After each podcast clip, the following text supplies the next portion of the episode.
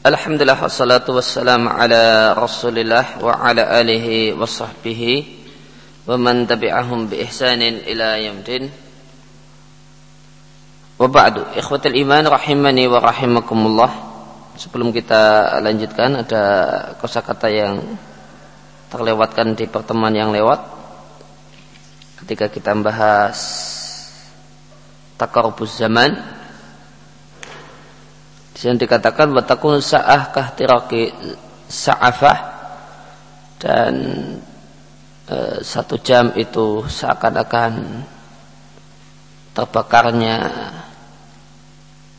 e, terbakarnya atau memerahnya sa'afah e, bisul.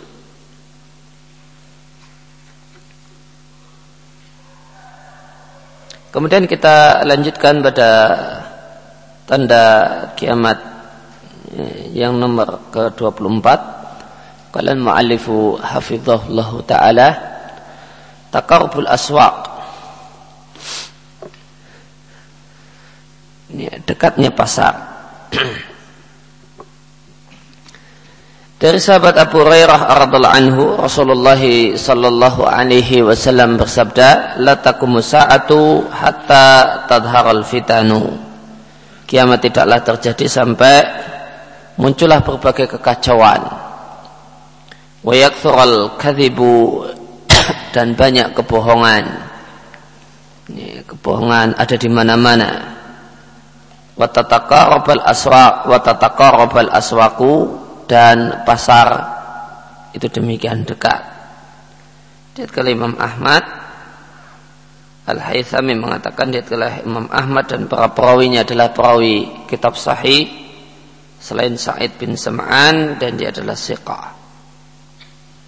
Sahamud At-Waijiri rahimallahu taala mendi dan ketika buku ini ditulis beliau masih hidup lihat catatan kaki beliau adalah al-alamah al-syekh seorang yang sangat berilmu. Syekh Hamud bin Abdullah At-Tuwaijiri An-Najdi. Beliau di, antara ulama muasirin domisili beliau saat ini di kota Riyadh. Walau iddatu musannafat. Dan beliau memiliki banyak karya. Di antaranya adalah tentang masalah hari akhir dan tanda-tanda kiamat idhaful jamaah bima ja'a fil fitan wal malahim wa asratis sa'ah. Bingkisan untuk jamaah bingkisan untuk masyarakat berisi riwayat-riwayat tentang fitan tentang huru hara akhir zaman wal malahim dan peperangan besar. Berbagai peperangan besar yang terjadi di akhir zaman wa asratis sa'ah dan tanda-tanda kiamat yang buku ini ada dua jilid. Beliau punya banyak buku tipis, warudut dan buku-buku bantahan terhadap orang-orang yang beliau nilai uh, keliru. Di antaranya adalah polemik beliau dengan Syekh Al-Albani tentang masalah jilbab. Ini. Beliau punya buku As-Sarim Al-Mashhur ala ahli tabarruj was sufur. Pedang tajam yang terkenal sorim artinya pedang. Untuk menghadapi ahli tabarruj was sufur orang yang menyerukan untuk tabarruj dan membuka wajah. Tambihat ala risalati al albani fi fi salat beberapa catatan berkaitan dengan buku sifat salat Nabi karya Al-Albani. Ada beliau juga punya buku Faslul Khitab fi raddi ala Abi Turab Al-Zahiri Al-Pakistani. Perkataan yang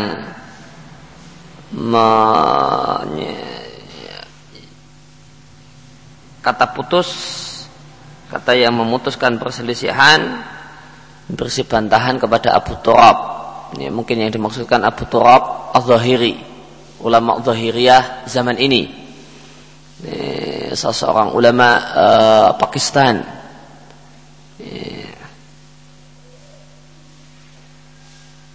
Sahmat At-Tuwaijiri rahimallahu taala mengatakan yang dimaksud dengan uh, dekatnya pasar maka itu terdapat, uh, terdapat penafsiran tentang dekatnya pasar ini dalam hadis yang baik dimaknai bahasanya dekatnya pasar adalah lesunya pasar tidak ramenya pasar dan sedikitnya keuntungan yang didapatkan dari berdagang di pasar. Namun hadis yang mengatakan demikian maknanya adalah hadis yang taif, maka tidak mengambilnya tidak masalah. Wadzahir dan kemungkinan yang lebih mendekati wallahu a'lam Bahasanya yang dimaksud dengan dekatnya pasar adalah mengisyaratkan apa yang terjadi di zaman kita, mengisyaratkan betapa dekatnya uh, penduduk bumi disebabkan karena kendaraan melalui laut dan darat dan berbagai alat yang uh, terbuat dari listrik yang demikian mudah memindah suara ya, yang dimaksud dengan alat itu adalah idaat, radio, teleponat al-hawaiyah dan telepon satelit. Yang ini semua menyebabkan pasar di bumi itu berdekatan karenanya. Maka tidaklah terjadi perubahan harga di satu daerah, di satu negara, kecuali diketahui oleh para pedagang yang lain atau mayoritas pedagang di semua penjuru bumi. Maka mereka kemudian pedagang di penjuru bumi tersebut kemudian menaikkan harga inzat jika ternyata ada kenaikan harga di satu negeri. Kemudian yang lain ikut-ikutan pada naik. Karena mereka tahu terjadinya kenaikan harga. Dan mereka pun menurunkan harga berbagai pedagang di berbagai penjuru bumi ketika terjadi penurunan harga di daerah yang lain itu yang dimaksud dengan dekatnya pasar, keadaan ekonomi Amerika mempengaruhi keadaan ekonomi di ya, Asia Pasifik. Ya, seakan-akan satu pasar. Ya, seakan-akan satu pasar. Seakan-akan pasarnya sama. Karena kejadian di mana ya, kekacauan ekonomi di di Eropa ikut melanda Asia. Maka seakan-akan satu pasar. Demikian pula pedagang pergi e, menggunakan mobil ke, menuju ke pasar e, pasar satu kota yang yang jaraknya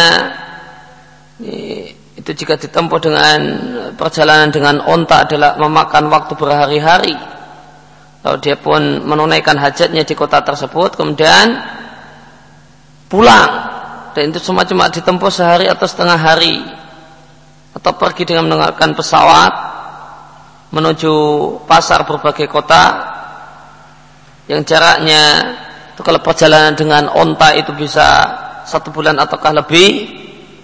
Kemudian dia selesaikan urusannya di sana, kemudian pulang dan ini semua cukup dengan waktu sehari atau setengah hari dengan pesawat terbang.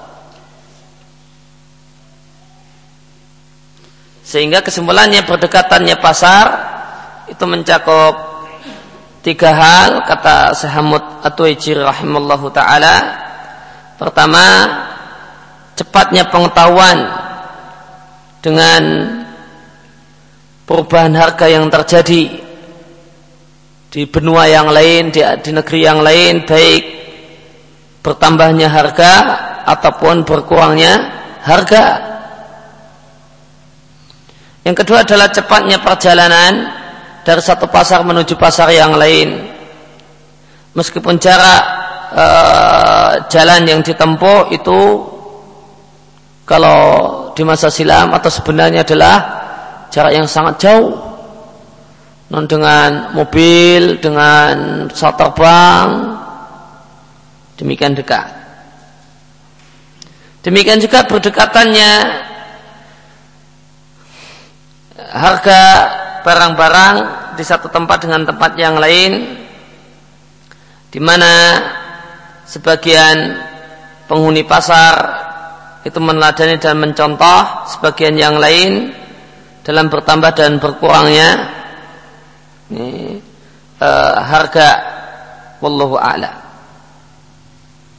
dan mungkin bisa kita katakan di antara takorbil as'ar di antara makna takorbil as'ar adalah masuknya pasar ke ke rumah rumah orang. Lewat toko online. Maka pasar itu masuk ke rumah, apakah ada mall itu masuk ke rumah ada mall online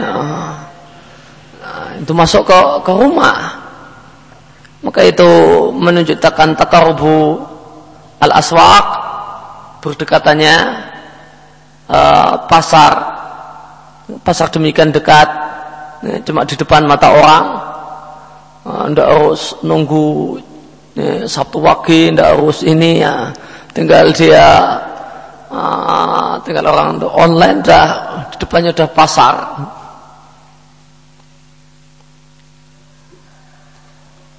Meskipun kita katakan apakah ini fenomena yang tercela, sebenarnya bukan fenomena yang tercela. Hmm, satu kemudahan yang ada di zaman ini yang tidak ada pada, pada uh, zaman yang lain atau zaman sebelumnya. Kemudian poin berikutnya adalah duhur syirki fi hadil ummah. Munculnya kemusyrikan di tengah-tengah umat ini. Makanya ada di antara tanda kiamat yang telah muncul dan dia terus bertambah. Maka kemusyrikan terjadi di tengah-tengah umat ini maka sejumlah kabilah dari umat ini telah bergabung dengan orang-orang musyrik dan sama-sama menyembah berhala membangun masyahid masyahid adalah kubur-kubur yang diagungkan mereka membangun masyahid bangunan-bangunan mewah di atas kubur kubur-kubur yang diagungkan. Kemudian mereka menyembah menyembahnya dengan meninggalkan Allah.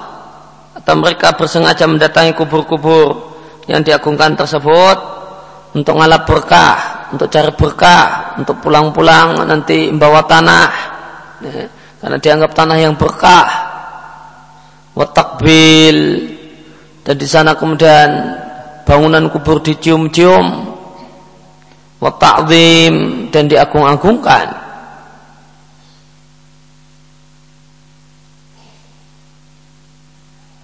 Di mana kalau mau ziarah ke sana harus pakai pakaian tertentu, harus pakai ritual tertentu, nah, maka harus pakai pakaian Jawa lengkap. Nah, itu kalau mau uh, ziarah ke makam di Imogiri sana, ini bentuk ta'zim. Satu hal yang tidak perlu dilakukan untuk uh, ziarah kubur para sahabat Nabi. Tidak harus ada pakaian tertentu yang harus dipakai. Ini cuma pakai uh, mau mau ziarah uh, makam raja-raja Mataram di Imogiri harus ada pakaian tertentu harus harus dipakai, ritual tertentu harus dilakoni, ya. Cara berjalannya harus diatur. Ya. Ini ta'zim. Satu hal yang tidak berlaku dan tidak dijumpai untuk ziarah makam Nabi pun tidak harus ada pakaian khusus yang harus dipakai ini dan itu tetek bunga ini dan itu maka ini ta'zim mulahan nudhu dan mereka berikan untuk kubur tersebut berbagai nazar dan mereka bikin perayaan untuk kubur maka banyak dari kuburan yang tersebar di negeri-negeri kaum muslimin itu bagaikan lata dan uza dan mana di masa silam atau lebih parah lagi kemusyrikannya. Diatkanlah Abu Dawud dan, uh, dan Tirmidzi dari Sauban radhiyallahu anhu Rasulullah sallallahu alaihi wasallam bersabda, "Idza wudi'a sayfu fi ummati" Jika pedang telah terhunus di tengah-tengah umatku, jika pedang telah dikeluarkan, telah diletakkan dari tempat gantungannya, ini semula digantung kemudian diturunkan dan dihunus, lam yurfa anha ila yaumil qiyamah maka pedang tersebut tidak akan pernah lagi digantungkan sampai hari kiamat. Maka ketika dan, dan benar apa yang Nabi katakan ketika pedang telah dihunus untuk sesama muslim ya, dengan sejak uh, sejak terbunuhnya Utsman maka terus menerus kaum muslimin di silih berganti peristiwa uh, pertikaian dengan sesama muslim. Sa'ah dan kiamat tidak akan terjadi sampai sejumlah kabilah dari umatku bergabung dengan orang-orang musyrik dan sampai sejumlah kabilah dari umatku menyembah berhala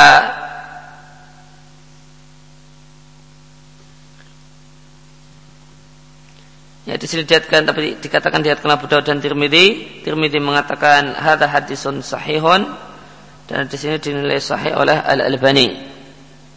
Diatkanlah Bukhari dan Muslim dari Abu Hurairah radhiallahu anhu Rasulullah sallallahu alaihi wasallam bersabda, "La taqumu sa'ah." Kiamat tidak akan terjadi sampai pantat perempuan-perempuan suku Daus tuh goyang-goyang ya, di sekeliling berhala yang namanya Dil Khalasah. Aliyah jamak dari aliyah yang dimaksudkan adalah ajas, pantat. Artinya pantat-pantat perempuan kabilah Daus akan bergoyang ya, fi atrafihinna di ujung-ujungnya.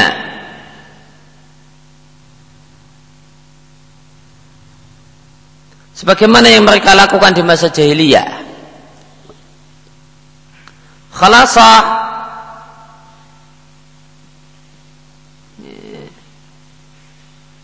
uh, wal khalasa nabatun. Khalasa adalah tumbuhan yang menghasilkan biji yang berwarna merah. Tumbuh, uh, bentuknya seperti matanya akik, ya, mata batu akik, batu akik, akik tempat kita biasa akik.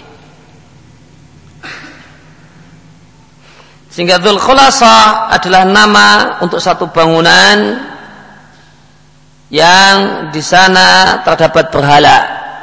Dan dia mengatakan bahasanya nama bangunannya adalah Khalasah sedangkan nama berhalanya adalah Dhul Khalasah.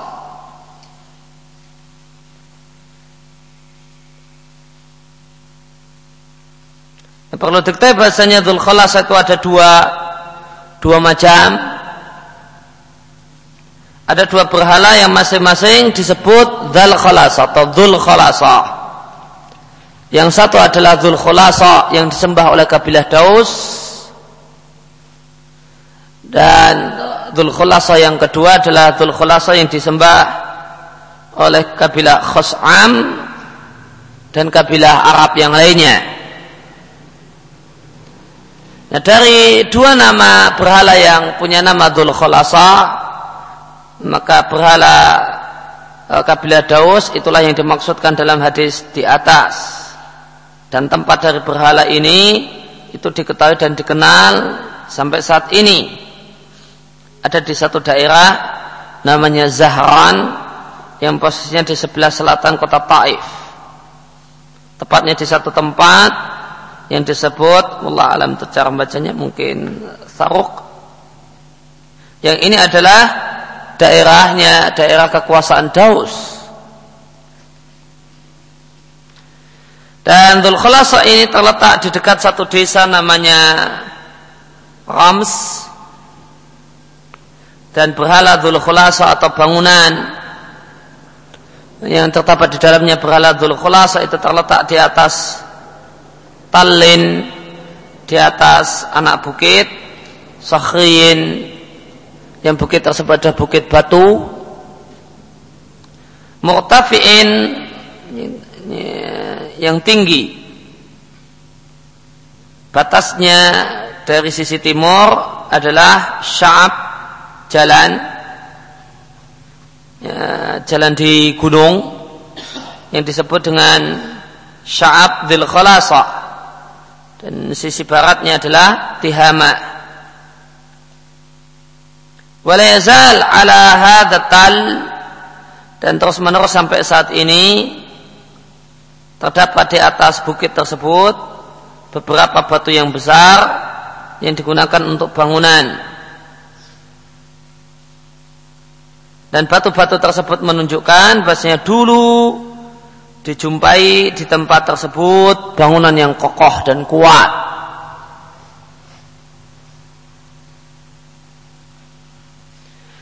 Kemudian Khulasa yang kedua adalah berhala kabilah Khos'am. Ini juga dinamai Dhul Khulasa atau Dhul. Dia adalah satu bangunan yang dibangun oleh kabilatan dua kabilah Arab yaitu eh, Khos'am dan mungkin bacanya Bajailah yang mereka bangun Eh, bangunan ini dalam rangka untuk menyaingi Ka'bah, untuk menandingi Ka'bah. Dan Nabi Shallallahu Alaihi Wasallam mengutus sahabat Jarir bin Abdullah al Bajali memimpin 150 orang pasukan penunggang kuda untuk menghancurkannya lalu membakarnya. Dan kisah penghancuran Dhul Khulasah milik kabilah Khosa'am diatkan oleh Bukhari dalam sahihnya. Di kitabul Maghazi bab peperangan memerangi Dhul Khalasa.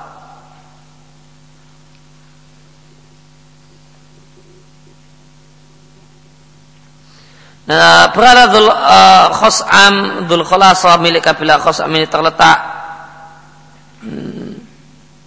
di daerah Tabalah yang posisinya adalah antara Mekah dan Yaman tepatnya adalah perjalanan e, tujuh malam e, dari Mekah dan telah dibangun di tempat ada berhala tersebut satu masjid jami e, untuk daerah tersebut untuk satu daerah yang namanya Al-Abalat yang ini adalah termasuk wilayah Qas'am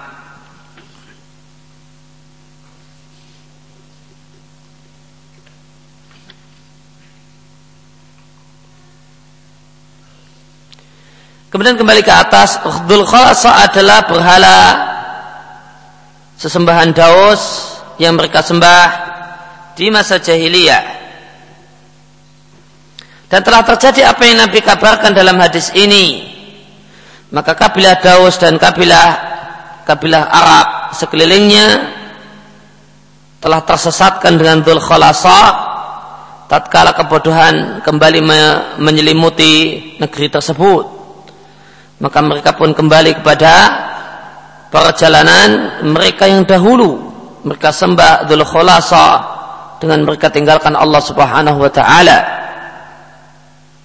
Yang ini terjadi sebelum masa dakwahnya Syekh, uh, Syekh Muhammad bin Abdul Wahab sampai bangkitlah Syekh Muhammad bin Abdul Wahab rahimahullah taala mendakwahkan tauhid dan memperbarui ajaran-ajaran Islam yang indarasa yang telah punah yang telah hancur. Sehingga kembalilah Islam sebagaimana Nabi ajarkan ke jazirah Arab. Dan Ali Imam Abdul Aziz bin Muhammad bin Saud rahimallahu taala itu pun uh, bangkit ikut mendukung dakwah dakwah tauhid dan beliau mengirimkan sejumlah dai menuju Dhul lalu mereka pun para dai tersebut merobohkan dan menghancurkan sebagian bangunannya. Dan tatkala berakhir kekuasaan Alu Su'ud yang pertama atas daerah Hijaz fitil kalfatrah di masa itu maka orang-orang bodoh kembali menyembah dulu Khulasah untuk ketiga kalinya setelah disembah di masa jahiliyah dan disembah di zaman sebelum saya Muhammad bin Abdul Wahab dan perlu diketahui bahasanya Saudi itu Saudi yang ada sekarang adalah Saudi tiga. Karena uh, ya, kerajaan Arab Arab Saudi itu naik turun. Ya, pertama Saudi satu di zaman saya Muhammad bin Abdul Wahab dan Syekh Abdul Aziz bin Muhammad bin Saud. Uh, kemudian pada akhirnya kemudian ya, penggantinya lemah dan lemah akhirnya kekuasaannya kembali menyempit. Cuma beberapa e, daerah sempit saja Hijaz lepas dan sebagainya. Dan setelah itu bangkit lagi Saudi dua. Akhirnya kemudian e, penggantinya melemah kemudian kekuasaan pun melemah. E, sampai kemudian muncul lagi uh, Malik Abdul Aziz kemudian menyatukan kembali berbagai suku yang ada kemudian mengembalikan Saudi sebagaimana daerah kekuasaannya sebagai masa silam maka muncullah Saudi tiga. Di tangan Malik Abdul Aziz kemudian sekarang ini di tangan anak-anaknya ini semuanya adalah anak Malik Abdul Aziz Fahad bin Abdul Aziz Faisal bin Abdul Aziz sebelumnya ada Khalid bin Abdul Aziz Eh, dan sekarang Abdullah bin Abdul Aziz.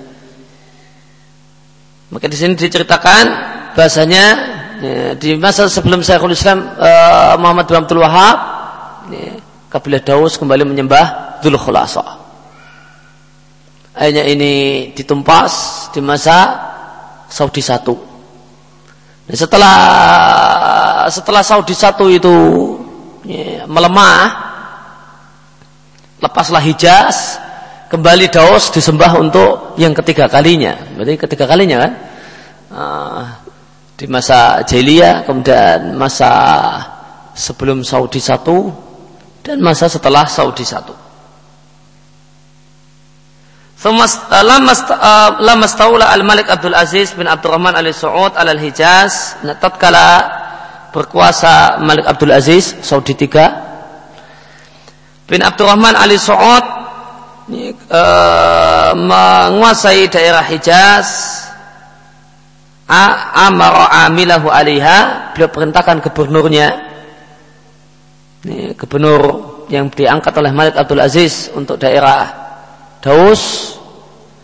Uh, beliau perintahkan untuk menghancurkan Dhul Khalasah Fa'arsala maka sang gubernur kemudian mengirim sejumlah tentara untuk menghancurkan berhala Dhul Khulasa.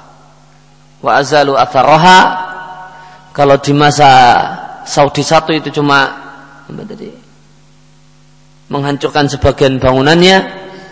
Oh, di sini menghancurkan dan menghilangkan sisa-sisanya, jejak-jejaknya, bekas-bekasnya sampai tidak lagi ada bekasnya. Bekasnya pun sudah nggak ada.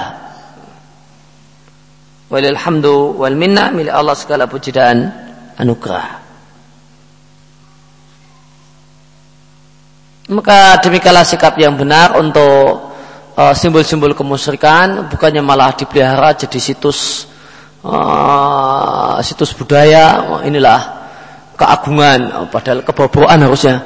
Keagungan uh, budaya leluhur kita nah, padahal harusnya memalukan nah,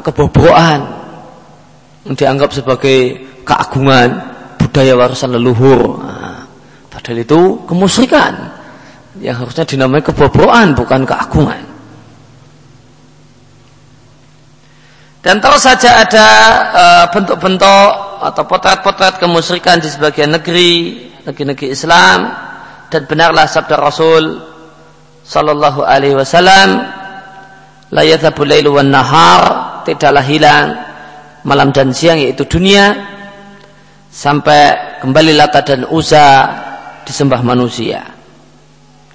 Maka mendengar uh, perkataan Nabi ini Ibunda Aisyah radhiallahu anha mengatakan wahai Rasulullah sungguh dulu aku menyangka saat turun firman Allah Subhanahu wa taala dialah Allah zat yang mengutus rasulnya dengan membawa ilmu yang bermanfaat dan amal salah yaitu dinul haq untuk memenangkan agamanya atau memenangkan rasulnya di atas semua agama meskipun orang-orang musyrik membencinya. Sebagaimana di surat Sof ayat yang ke-9. Maka aku kira bahasanya Islam telah sempurna. Anadzalika taman berarti telah habis sudah, telah sempurna sudah. Tidak lagi mungkin terjadi keburukan. Kal maka Nabi Shallallahu Alaihi Wasallam mengatakan, Inna sayakunu min dzalika masya Allah. Sesungguhnya keadaannya adalah demikian, Islam tersebar ya, dalam masa yang Allah kehendaki. Setelah itu Allah akan kirimkan angin yang wangi maka uh, maka angin tersebut mematikan semua orang yang di dalam hatinya. Terdapat iman meskipun seberat khardalin biji sawi. Fayabqa maka yang tersisa di muka bumi adalah orang-orang yang tidak ada kebaikan. Pada dirinya tidak ada iman secuil pun. Pada dirinya lalu kembalilah mereka pada agama nenek moyang mereka menyembah Lata dan Uza dan yang lainnya Demikian dalam satu hadis yang sahih di, ada di sahih Muslim.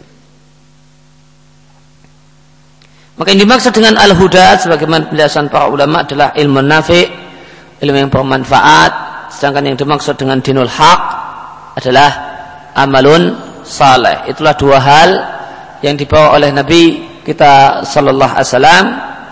Beliau membawa dan mengajarkan ilmu-ilmu yang bermanfaat baik ilmu berkait, berkaitan dengan masalah akidah, masalah akhlak, masalah ibadah dan beliau juga mengajarkan umatnya untuk beramal saleh dengan mengamalkan ilmu-ilmu berbagai hukum yang beliau ajarkan. Dan fenomena kemusyrikan, bentuk-bentuk kemusyrikan itu sangat banyak tidak hanya terbatas pada penyembahan batu dan pohon dan kuburan.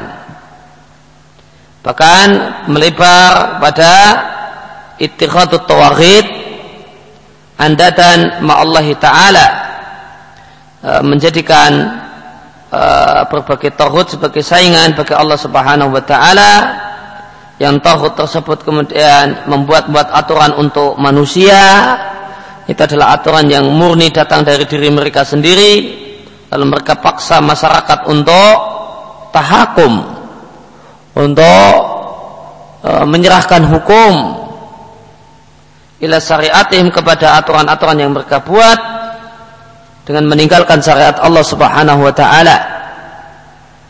Maka mereka pasang diri diri mereka sebagai sesembahan-sembahan saingan Allah taala Maha tinggi Allah wa taqaddas dan maha suci. Sebagaimana firman Allah Subhanahu wa taala, "Ittakhadhu ahbarahum wa ruhbanahum arbaban min dunillah." Mereka jadikan uh, para pendeta-pendeta mereka dan ahli ibadah-ahli ibadah mereka sebagai tuhan-tuhan selain Allah Subhanahu wa taala. Ahbar itu ulama Yahudi, ruhban ulama Nasrani.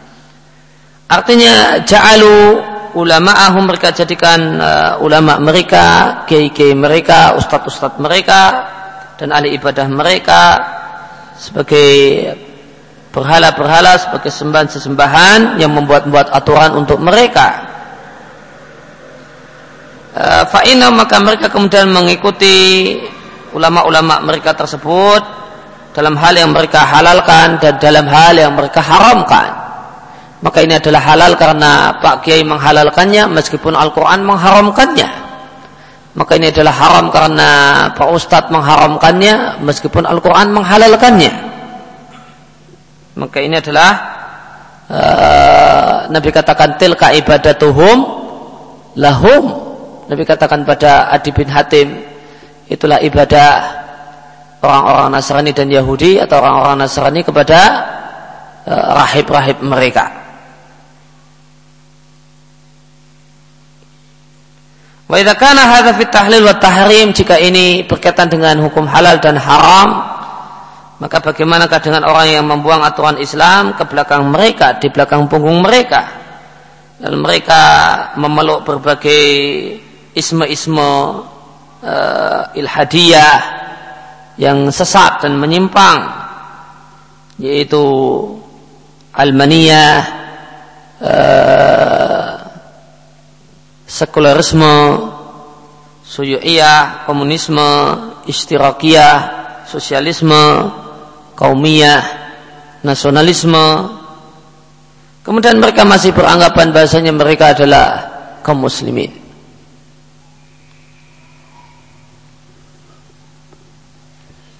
Maka berkaitan dengan surat At-Taubah ayat uh, yang ke-31 ya, ayat ini menunjukkan ya, satu macam kemusyrikan yang disebut dengan syirik ta'ah, syirik dalam kemusyrikan dalam ketaatan. Hmm. Yaitu mengikuti uh, ulama mengikuti manusia dalam aturan-aturan yang mereka buat hmm, dalam keadaan mengetahui bahasanya hal tersebut menyelisih dan bertentangan dengan aturan aturan Allah Subhanahu wa taala. Dan berkaitan dengan sirku to'ah ini eh, penjelasan rinci disampaikan oleh Syekh Muhammad bin Salah Al Utsaimin di Qaul Mufid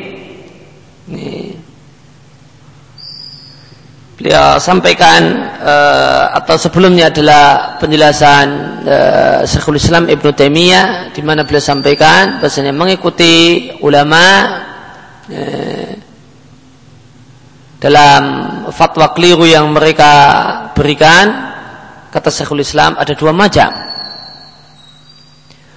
Yang pertama adalah mengikuti fatwa ulama atau pendapat ulama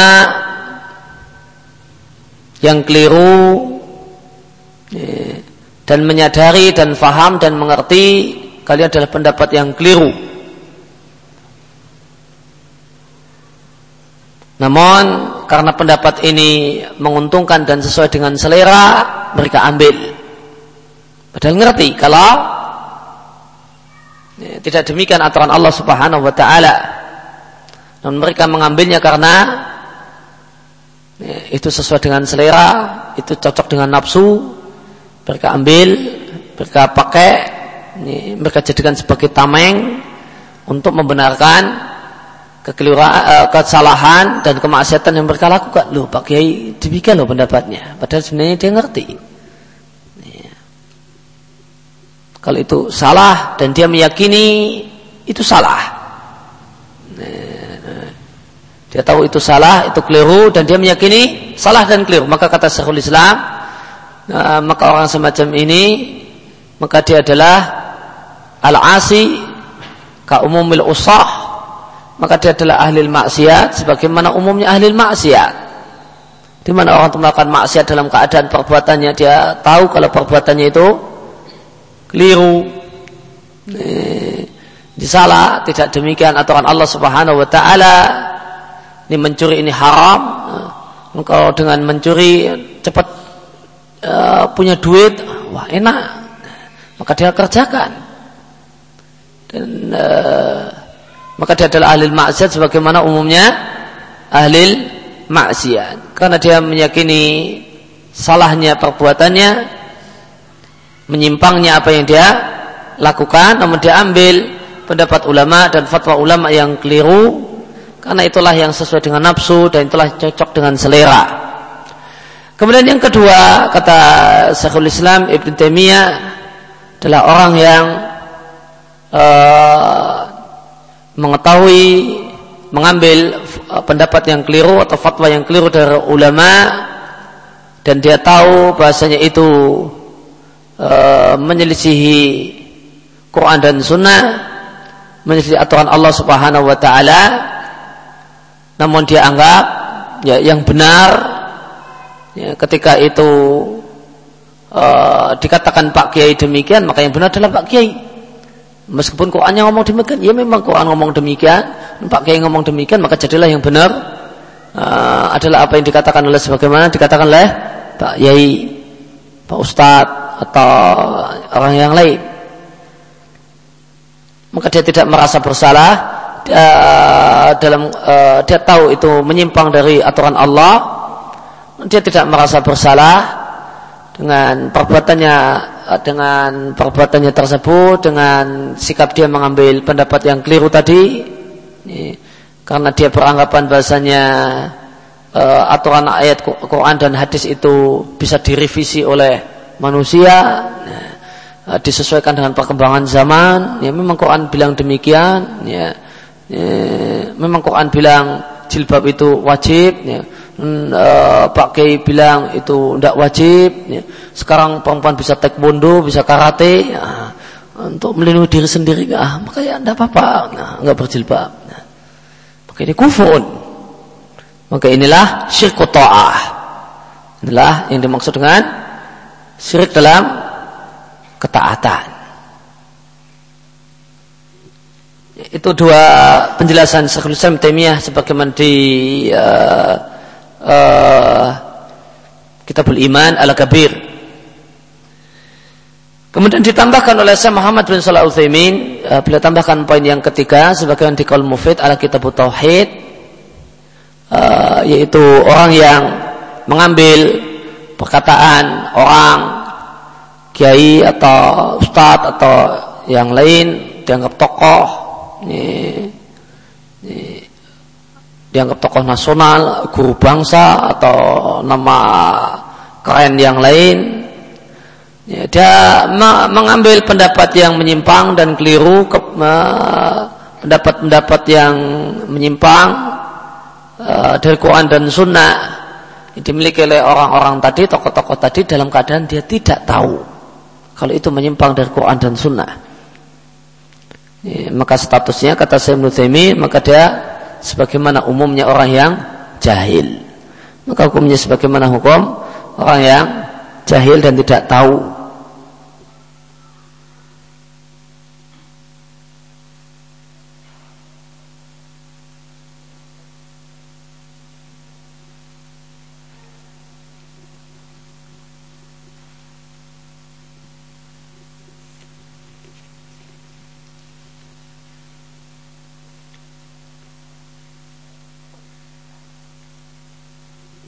Maka kemudian tadi dikatakan di sini disampaikan oleh penulis beberapa isme-isme yang beliau katakan adalah madhahib ilhadiyah, isme-isme yang menyimpang.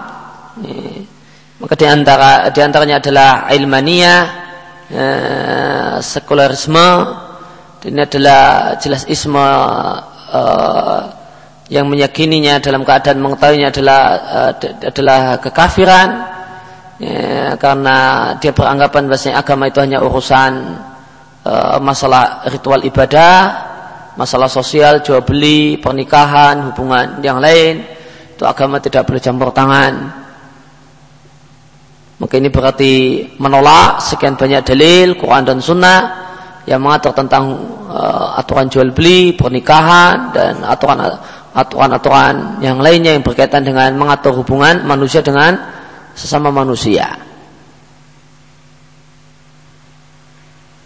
Demikian juga suyu'iyah uh, jika suyu'iyah ini dimaknai dengan uh, apa ateisme maka jelas adalah uh, dia adalah kekufuran uh,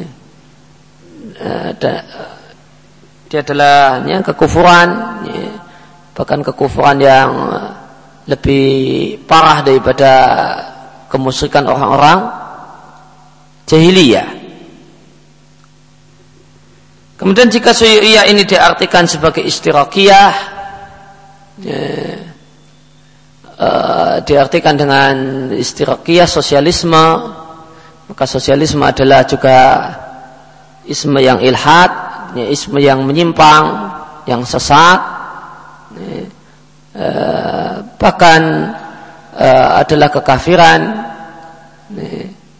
Di mana uh, dia beranggapan bahasanya orang itu tidak memiliki hak milik, nggak ada yang namanya hak milik individu, semua adalah milik bersama, sampai-sampai istri juga milik bersama. Maka jika demikian maknanya, maka tidaklah diragukan ini adalah kufur. Menghalalkan zina, uh, menghalalkan kezaliman, merampas harta orang lain, ini tidak mengakui adanya hak milik pribadi, ini bertentangan dengan sekian banyak dalil yang mengakui adanya hak milik pribadi. Dan sebagaimana pernah kita singgung, bahwasanya uh, itu bukanlah satu paham yang baru. Sebenarnya dia telah muncul jauh sebelum datang Islam yang tepatnya muncul di apa, uh, uh, di Persia. Uh, kemarin kita bahas waktu kita bahas uh,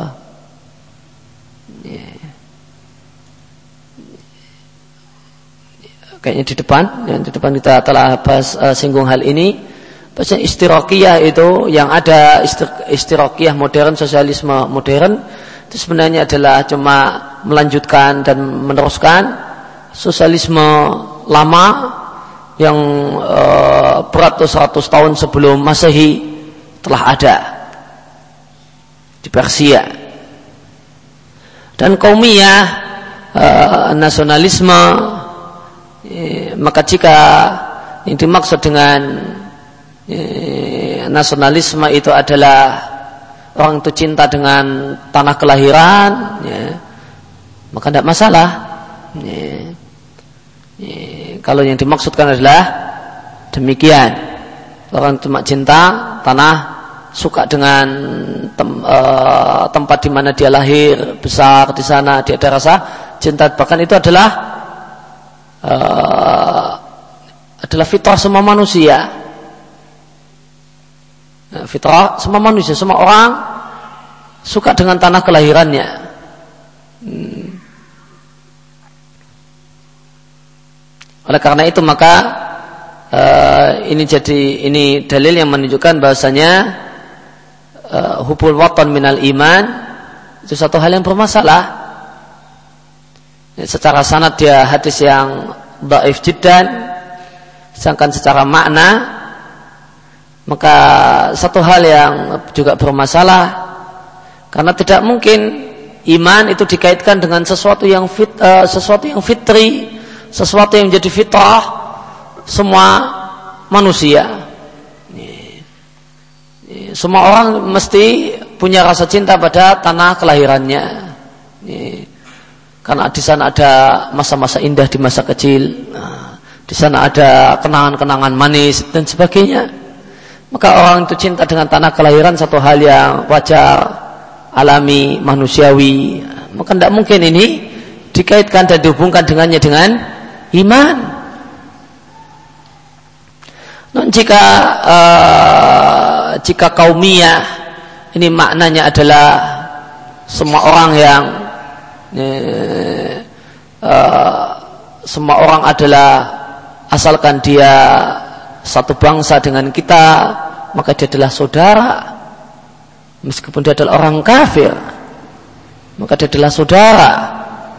Ya, dan seorang muslim ketika dia tidak satu kaum dengan kita tidak satu kebangsaan dengan kita maka dia adalah musuh. Nah, maka ini bahaya.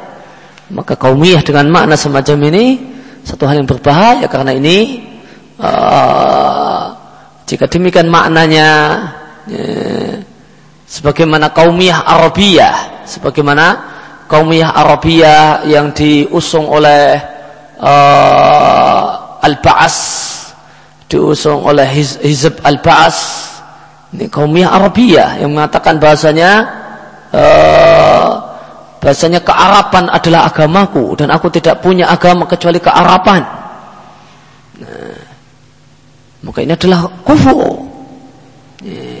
Maka semua orang Arab adalah saudaraku. Demikian dikatakan oleh Hizbaz, Hizbah uh, Ba'as. Hmm. yang ini satu partai politik uh, yang dipimpin oleh Saddam Hussein di Baghdad dan dia bukan partai politik lokal dan dia ya Hizb Bahas ini ada juga ada juga di Suriah. Ini, ada juga di sana Hizb Bahas partai Bahas yang yang asasnya adalah kaumiyah Arabiyah. Yang slogannya adalah al, al arubah dini. Ya, kearapan adalah agamaku. Dan aku tidaklah memiliki agama kecuali kearapan maka semua orang adalah semua orang Arab adalah saudaraku. Maka jika maknanya adalah uh, adalah keyakinan dan faham semua orang yang satu bangsa adalah saudaranya ya, meskipun dia adalah orang kafir dan semua orang yang semua orang yang tidak sebangsa dengannya maka dia adalah musuh meskipun dia muslim. Maka ini menolak ayat inamal mu'minuna ikhwah dan berbagai dalil-dalil yang lain uh, menolak ayat tentang al-wala wal bara maka ini uh, kufriyah. Maka ini adalah faham yang statusnya adalah kekafiran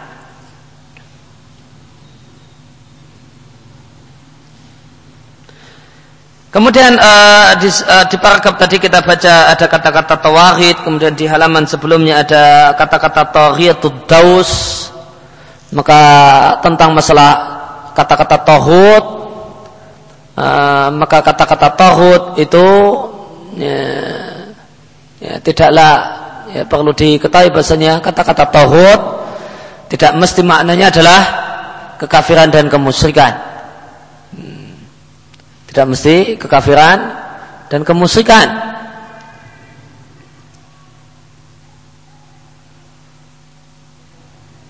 Maka kata-kata tauhid tidaklah mesti orang yang dilabeli dengan label tauhid tersebut dia adalah orang kafir. Kadang tauhid itu artinya orang kafir, kadang tidak. Sebagaimana kita katakan batu yang disembah oleh orang-orang musyrik, kita katakan batu ini Tohut, apakah batu punya sifat kafir? Apakah batu punya sifat kafir? Tidak. Batu tidak punya sifat kafir. Dia menyembah Allah Subhanahu wa taala. Kita katakan batu yang disembah oleh orang-orang yang menyembahnya kita katakan batu ini tohut. Dan ketika kita katakan dukun yang tukang e, meramal masa depan kita katakan tohut maka maknanya kafir. Adapun pohon yang disembah oleh orang uh, orang kemudian menyembah dan memujanya, kita katakan pohon ini tohut. Apakah artinya pohon ini kafir? Dia punya agama kekafiran? Tidak. Maka tohut itu punya dua makna. Kadang orang yang uh, statusnya dia adalah sesuatu yang statusnya itu tohut kadang maknanya adalah kafir dan terkadang eh, tohut eh, itu eh, satu hal yang tidak kafir.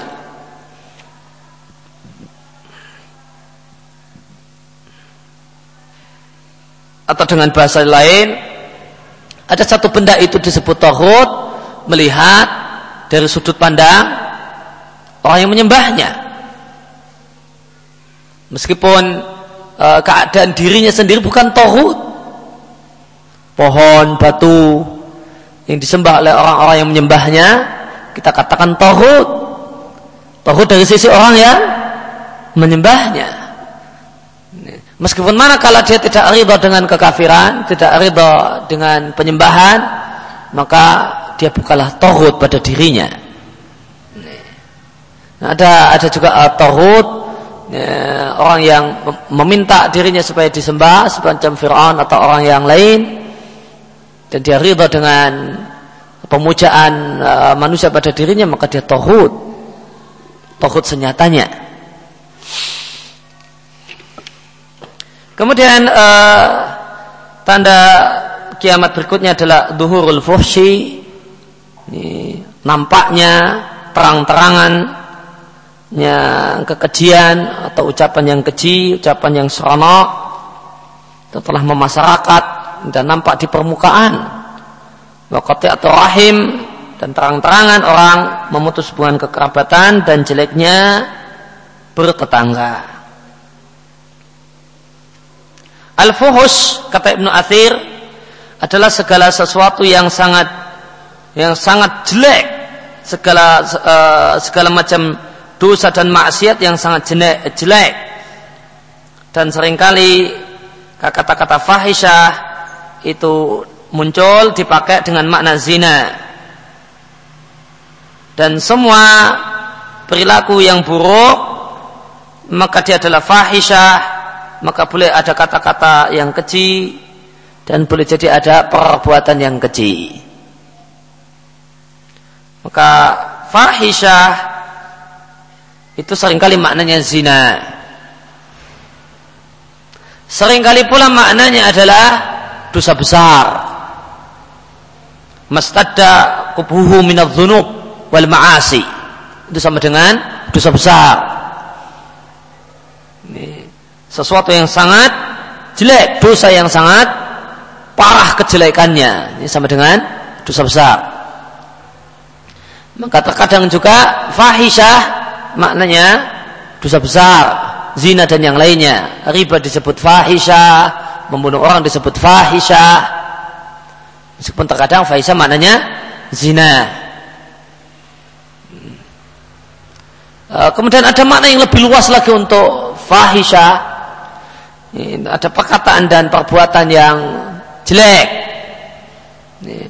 Uh, omongan yang porno, saru, sono, kita katakan ini adalah ucapan fahisha.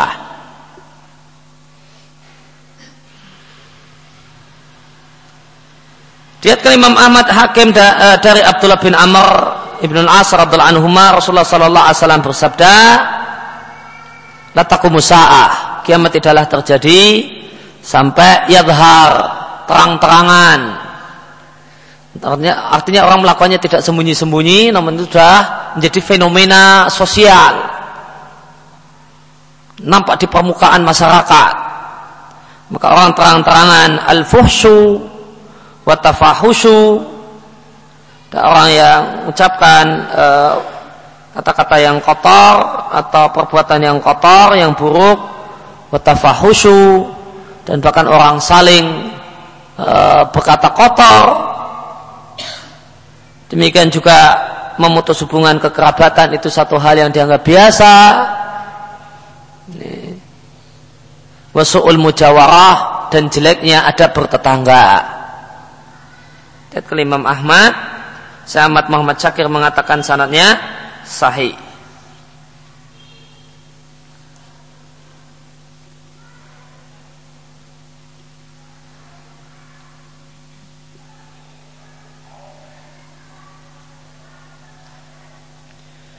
Dan uh, dan beliau menyebutkan riwayat Al Hakim dan beliau Ahmad Muhammad Syakir berpanjang kata membicarakan derajat hadis ini.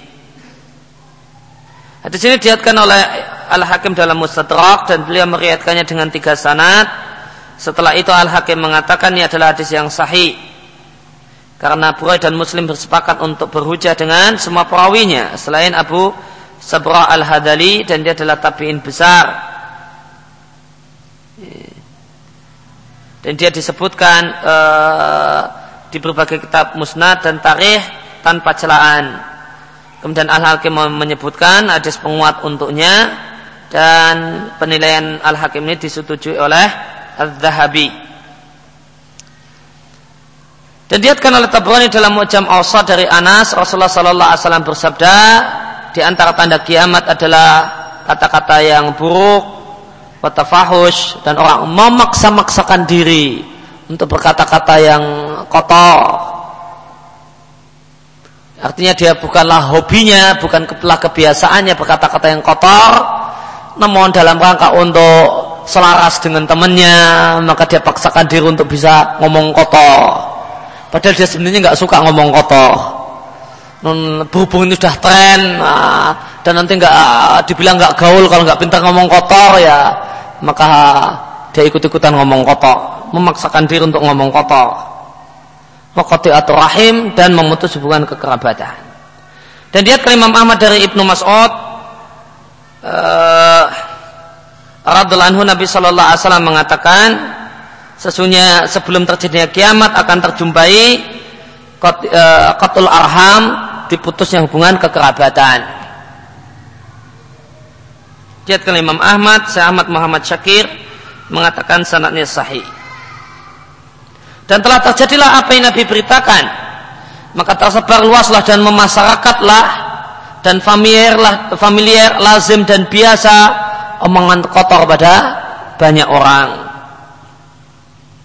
Mereka tidak peduli hadus bima yartakibuna min ma'asi. Mereka menceritakan maksiat uh, yang mereka lakukan. Kemaksiatan yang mereka lakukan jadi bahan obrolan, jadi bahan omongan. Dan mereka tidak peduli hukuman yang keras yang merupakan dampak dari perkataan mereka. Demikian pula terbuktilah apa yang Nabi kabarkan uh, terjadinya uh, pemutusan tali hubungan kekerabatan. Maka betapa banyak kerabat tidak menghubungi kerabatnya. Bahkan terjadi di antara mereka saling memutus hubungan dan saling membelakangi karena ribut masalah warisan atau karena masalah yang lain. Maka berlalulah berbagai bulan, bahkan bertahun, tahun demi tahun, dan mereka itu satu desa, non tidak saling berkunjung. Walayatawassaluna dan mereka tidak saling komunikasi. Maka tidaklah diragukan bahasanya adalah uh, disebabkan karena kelemahan iman, karena Rasul Shallallahu Alaihi Wasallam mendorong kita untuk menyambung kekerabatan dan mengingatkan kita untuk tidak memutus kekerabatan. Dan Nabi Shallallahu Alaihi Wasallam bersabda, sesungguhnya Allah menciptakan makhluk, di antaranya adalah menciptakan kekerabatan. Ketika Allah telah selesai menciptakan makhluk, maka berdirilah kekerabatan. Fakalat lalu arahim kekerabatan berkata kepada Allah Subhanahu wa taala, "Hada maqamul aidi bika minal qati'ati." Ya Allah, aku ini berdiri sebagaimana berdirinya orang yang memohon perlindungan kepadamu supaya aku tidak diputus. Maka Allah berkata kepada Ar-Rahim, "Na'am, ya, ku kabulkan, ku penuhi apa yang kau minta. Tidakkah engkau ridho? Aku akan menyambung orang yang menyambung kekerabatan dan aku akan memutus orang yang memutus hubungan denganmu." Maka Ar-Rahim berkata kepada Allah, Bala, saya puas dan ridha. Maka Allah berfirman kepada Rahim, Fadakalaka, maka itulah hakmu. Kemudian Nabi Shallallahu Alaihi Wasallam mengatakan, bacalah jika engkau mau, fal asaitum intawalaitum antum situ fil wa wa arhamakum. Maka apakah boleh jadi jika kalian berkuasa di muka bumi kalian akan merusak muka bumi dan memutus hubungan kekerabatan maka mereka adalah orang-orang yang Allah laknat Allah jadikan mereka itu tuli dan Allah butakan pandangan mereka. Tidakkah mereka merenungkan Al-Quran atau ada pada hati mereka ya, gembok-gemboknya? Bukan hanya sumpal bukan hanya satu yang menyumpal namun gembok yang mengunci. Demikian dalam sebuah hadis yang diatkan oleh Muslim. Maka dalam hadis ini terdapat berita gaib, berita tentang hal yang gaib yang Nabi sampaikan bahasanya rahim itu berdialog dengan Allah, dia berdiri, dia ngobrol dengan Allah. Maka ini satu hal yang boleh jadi tidak masuk nalar menurut sebagian orang, kita katakan seorang muslim berkewajiban untuk ya, menerimanya dan membenarkannya sebagaimana Nabi kabarkan. Uh, rahim kok bisa ngobrol? Bukankah rahim itu abstrak? Ikatan kekerabatan itu abstrak, tidak ada. Apa ada benda namanya rahim? Nah, boleh jadi akal sebagian orang mengatakan demikian. Dan kita katakan Nabi telah mengkabarkan sebagaimana Nabi kabarkan kewajiban kita untuk beriman sebagaimana yang Nabi kabarkan.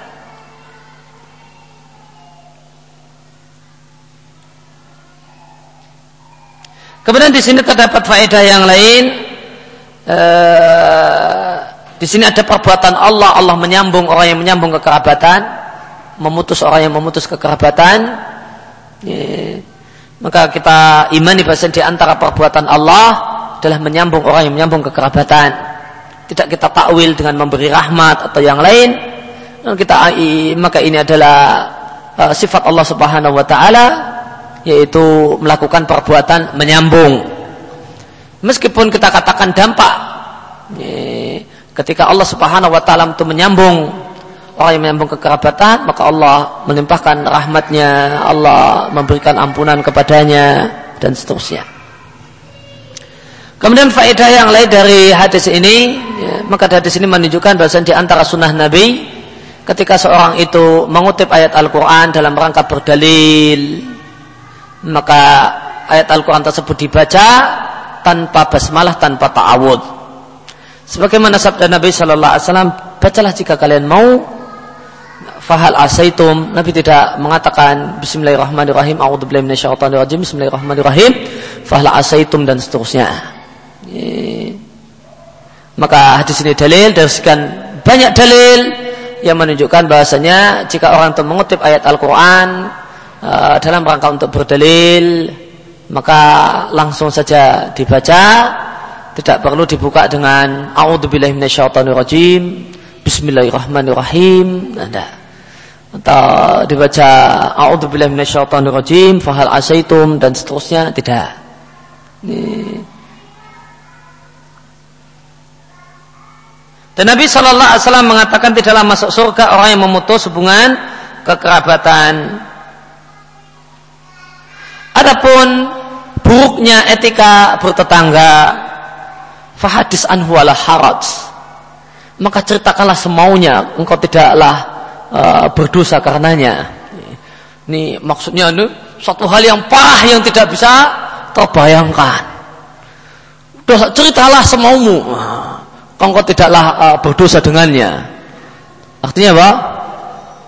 Nah, ini bahasanya orang Arab fahadis bihi wala haraj. Artinya mas uh, luar biasa jeleknya luar biasa matanya luar biasa ndak karuannya. Maka di antara bentuk jelek bertetangga adalah betapa banyak tetangga itu tidak kenal tetangganya. Nama tetangganya saja nggak tahu coba. Padahal itu samping rumahnya. Nah, samping rumahnya itu samping kontrakannya. Sebelahnya itu namanya siapa? Tidak tahu. Ya. Ya, maka itu di antara bentuk suul jiwar. Ya, jeleknya bertetangga karena husnul jiwar mengharuskan seorang itu kenal dengan tetangganya tetangga kontrakannya. Untuk kenal sebelah kanannya itu namanya Pak Fulan sebelah kirinya itu Bu Fulan depannya itu siapa belakangnya siapa orang sampai uh, tidak kenal tetangganya? Namanya saja nggak kenal apalagi kerjaannya. Anaknya ada berapa saja nggak tahu. Dan uh, atau bahkan dia juga tidak dikenal tetangganya. Tetangganya juga nggak kenal siapa dia orang mana ya, ya, itu istrinya atau penanya juga nggak tahu. Uh, maka ini soal jiwa jeleknya bertetangga. Nah, dan sangat disayangkan banyak orang yang sudah ngaji semacam ini caranya bertetangga. Banyak orang yang sudah belajar agama semacam ini cara dia bertetangga. Tidak kenal, nggak kenal samping kanan, nggak kenal samping kiri, nggak kenal belakangnya, nggak kenal depannya. Mereka semua juga nggak kenal dirinya. Maka itu adalah suul jiwa. Yeah yang merupakan di antara asratu sa'ah tanda kiamat dan kita katakannya adalah asratu sa'ah yang jelek dan adalah satu keburukan, satu kejelekan dan di antara bentuk su'ul jiwa jeleknya bertanda, bertetangga adalah layatafaqadu ahwalahu tidak mencari-cari keadaan tetangganya. Tidak tahu kalau tetangganya itu sakit. Padahal sampingnya. Malah yang di sebelah sana, ujung sana tahu. Kalau sampingnya itu sakit. Yang di sampingnya tidak tahu. Ini namanya la yatafaqqat ahwalahu. Orang di ujung sana tahu kalau tetangganya itu ya, ini rumah ini kosong, lagi pergi, eh sampainya tidak tahu. Namanya layak layak tafakat ahwalahu. Ini tetangganya opnam, tidak ngerti. Ya, tetangga sampingnya coba atau bahkan depan rumahnya itu opnam. Ya, udah setengah bulan di rumah sakit baru tahu. Ini bertetangga macam apa kayak gini? Nah, Maka kita katakan ayu jiwarin hada sebagaimana perkataan Nabi kepada Abu Lahab. Ayu jiwarin hada. Cara bertetangga seperti apa kayak gini? Itu perkataan Nabi kepada Abu Lahab sebagaimana disebutkan dalam buku-buku sirah. Wallah alam tentang uh, riwayatnya. Nah, namun perlu diketahui bahasanya Nabi rumah Khadijah itu sampingan dengan rumahnya Abu Lahab. Itu jejer, sebelahan, kanan kiri. Rumahnya Nabi, rumahnya Khadijah, sama rumahnya Abu Lahab itu bertetangga. Dan istrinya Abu Lahab kalau malam hari pasang duri di jalan yang dilewati oleh Nabi. Ketika Nabi keluar uh, dari rumah mau ke masjid pagi-pagi subuh-subuh, maka dia jumpai uh, anak istrinya Abu Lahab itu jam 2 malam, jam 1 malam itu pasang duri, wah, maka Nabi kaget dengan banyaknya duri di jalan yang beliau lewati. Maka ini berla, uh, berlalu berhari-hari sampai-sampai Nabi itu protes dengan mengatakan, "Ayo jiwarin hada." Model tetangga macam apa kayak gini? Tiap hari saya kok disakiti, saya diganggu. Maka kita katakan ada orang yang bertetangga nggak tahu kalau sampingnya opnam, depannya opnam, sebulan di rumah sakit. Oh iya toh, opnam toh, berdunya ya. maka kita katakan ayo jiwarin ada model bertetangga kayak apa kayak gini. Tetangga kok nggak kenal tetangganya. Maka seharusnya seorang bertetangga yang baik dia yatafaqqat ahwal. Mengetahui keadaan tetangganya. Apakah dia lagi sakit, opnan, perlu diantar ke rumah sakit, perlu dibantu, apa yang bisa dibantu. Liyamudaya aun ilaihi untuk memberikan uluran tangan bantuan kepada sang tetangga manakala sang, sang tetangga membutuhkan bantuan. Bahkan lebih jelek lagi ada tetangga yang nih, tidak menahan kejelekannya dari tetangganya. Artinya usil dan suka ganggu tetangganya. Malam-malam teriak-teriak, malam-malam uh, ngobrol keras-keras. Kenal tetangganya enggak, bantu tetangganya enggak, ganggu iya. Maka itu tentu lebih jelek lagi. Dan Nabi Shallallahu Alaihi Wasallam melarang mengganggu tetangga dengan Nabi katakan siapa yang beriman pada Allah dan hari akhir maka janganlah dia ganggu tetangganya. Dan Nabi perintahkan kita untuk berbuat baik kepada tetangga. Dengan Nabi katakan siapa yang beriman pada Allah dan hari akhir maka adalah dia berbuat baik pada tetangganya. Bahkan Nabi Shallallahu Alaihi Wasallam mengatakan Jibril itu terus menerus berwasiat kepadaku agar berbuat baik dengan tetangga sampai-sampai aku akan mengira bahasanya Jibril akan datang membawa wahyu yang isi wahyu tersebut mengatakan bahasanya tetangga itu dapat warisan dari tetangganya. Sampai demikian berulang kalinya Jibril berwasiat agar tetangga berbuat baik dengan tetangganya. Demikian aku uh, wasallallahu ala nabiyina Muhammadin wa ala alihi wasallam wa akhu da'wana alhamdulillahi rabbil alamin.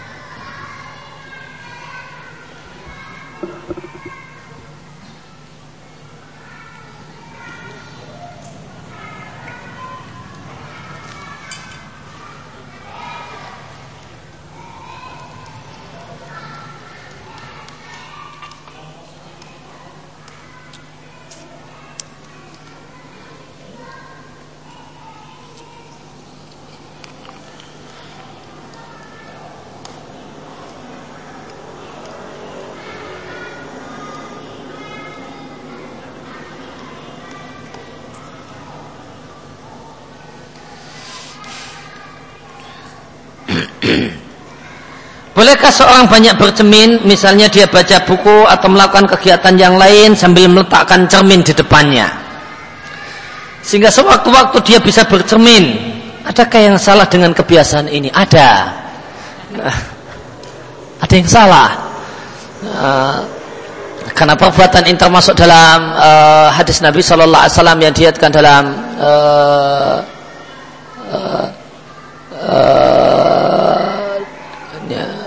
diatkan oleh uh, sebuah hadis yang diatkan oleh Abu Dawud. Nabi Shallallahu Alaihi Wasallam melarang melarang ini uh, ini tarfi Nabi Shallallahu Alaihi Wasallam melarang untuk tarfi yaitu uh, bersisir setiap hari. Yang maknanya ya, adalah hulu dalam masalah penampilan. Sibuk dengan urusan penampilan. Ada uh, orang itu disibukkan dengan urusan penampilan penampilan rambutnya uh, sebentar sebentar dicek uh, sebentar sebentar dicek wah rambutnya masih bergaya apa enggak sebentar sebentar dicek. Ini satu hal yang dilarang oleh Nabi Shallallahu Alaihi Wasallam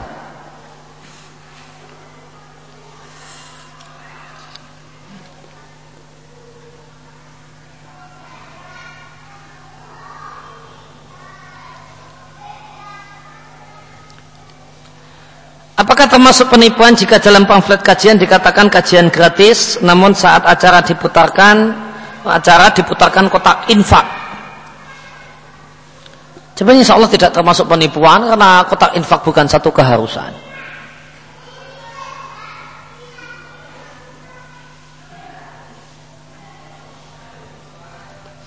Sejauh manakah yang disebut dengan tetang, di, dengan tetangga? Apakah kanan, kiri, depan, belakang, ataukah bisa lebih dari itu? Ulama berselisih pendapat tentang definisi tetangga.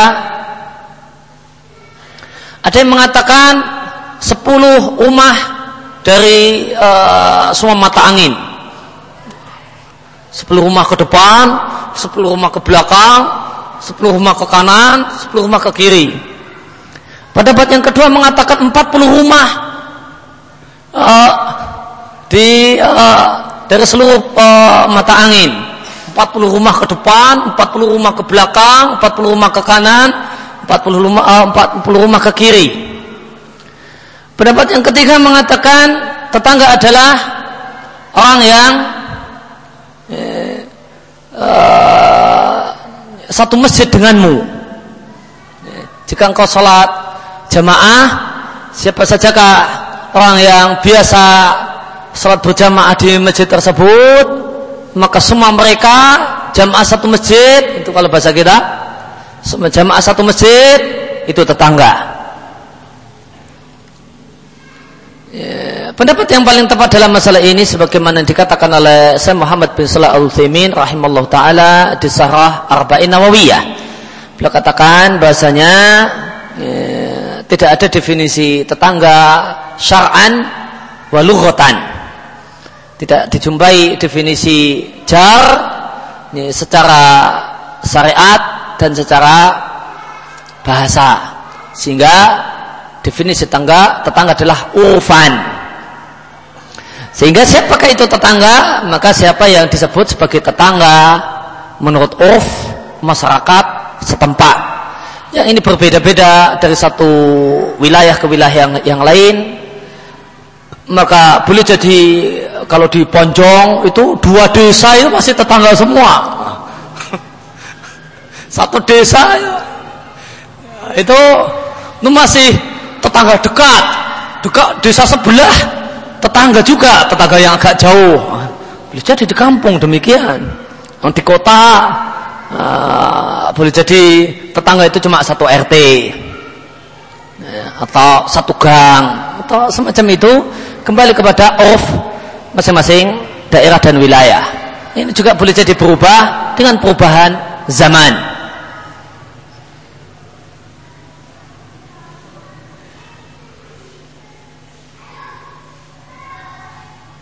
Menyambung tali silaturahmi di sini batasannya seperti apa maksudnya kerabat jauh ataukah sepupu juga termasuk menyambung silaturahmi. Maka semua kerabat ya, itu adalah uh, adalah rahim yang wajib disambung.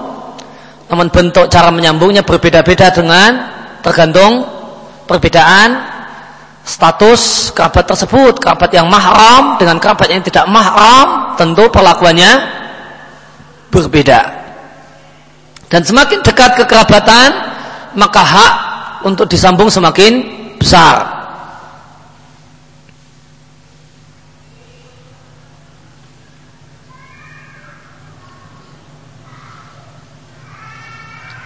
Mohon nasihat uh, bagi kami yang kos, bagaimana cara agar bisa berbuat baik dengan tetangga, entah warga asli ataukah kos-kosan sebelah.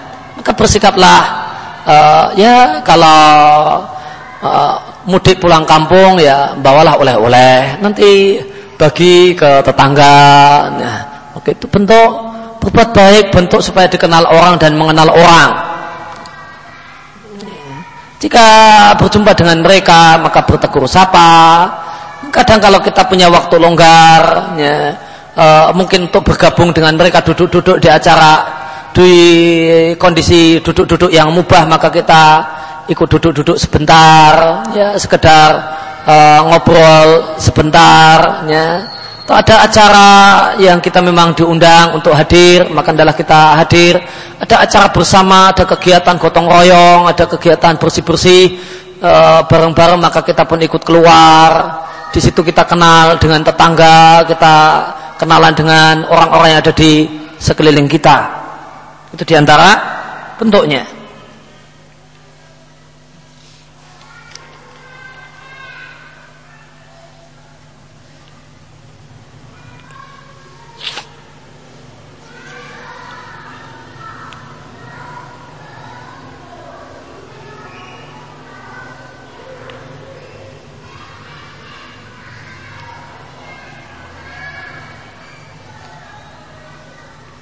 Kota infak kajian sebaiknya diputarkan ataukah dibiarkan di satu tempat agar orang yang hendak e, berinfak yang mendatangi kotak infak tersebut diputarkan nggak masalah. E, diputarkan bagian dari ta'awun alal birri wa taqwa. Karena dengan diputarkan kemudian kita membantu orang-orang yang mau mendekatkan kepada orang-orang yang mau berinfak, maka memutarkannya e, adalah bagian dari tolong menolong dalam kebajikan. Kemudian apakah kota infak ter, e, termasuk bagian dari meminta-minta? Jawabannya tidak. Karena meminta-minta sebagaimana fikihnya Imam Bukhari dan sebagaimana dijelaskan oleh Al-Hafidh Ibnu Hajar Al-Asqalani di Fathul Bari yang namanya meminta-minta yang tercela adalah meminta-minta untuk kepentingan pribadi. Adapun uh, meminta-minta untuk kepentingan sosial, orang bikin proposal untuk kepentingan sosial, bukan untuk menguntungkan dirinya, non untuk membantu saudaranya, agar ada kegiatan sosial yang perlu dukungan, bantuan, maka itu bukan tasawul, itu bukan mengemis dan meminta-minta yang tercela dan dilarang oleh Nabi. Batasan aurat sesama muslimah dengan uh, dan aurat sesama muslimah dengan wanita kafir. Ya, aurat sesama muslimah adalah sebagaimana aurat seorang muslimah dengan mahramnya yaitu anggota wudhunya atau kalau dalam bahasa uh, kalau dalam Al-Quran atau bahasa para ahli tafsir adalah mawadik zina. Adalah anggota-anggota tubuh yang biasa diberi perhiasan maka tangan yang biasa diberi perhiasan gelang. Maka pergelangan tangan ya paling-paling agak mundur sedikit ya tidak apa-apa. Ya, namun bukan lengan pendek. Ya, tentu berarti bukan lengan pendek nggak ada uh, zina di sini kecuali wayang orang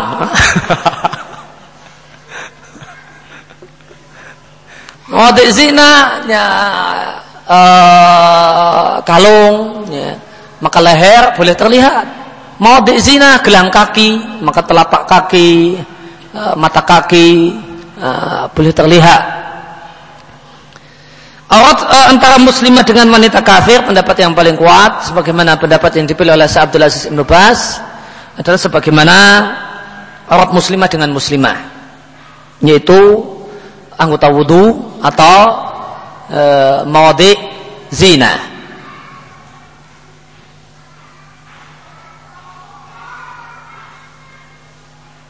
Dengan catatan wanita kafir tersebut adalah wanita kafir yang fikah, yang terpercaya, yang tidak dikhawatirkan dia akan mengumbar aurat seorang muslimah cerita ke mana-mana, oh dia itu uh, tubuhnya gini-gini. Uh, kalau kalau dia adalah wanita yang dikhawatirkan uh, dia tidak amanah dengan apa yang dia lihat, ya, maka wajib disikapi sebagaimana mensikapi laki-laki ajnabi. Cara menghadapi tetangga suka menggunjing dan menyebarkan aib.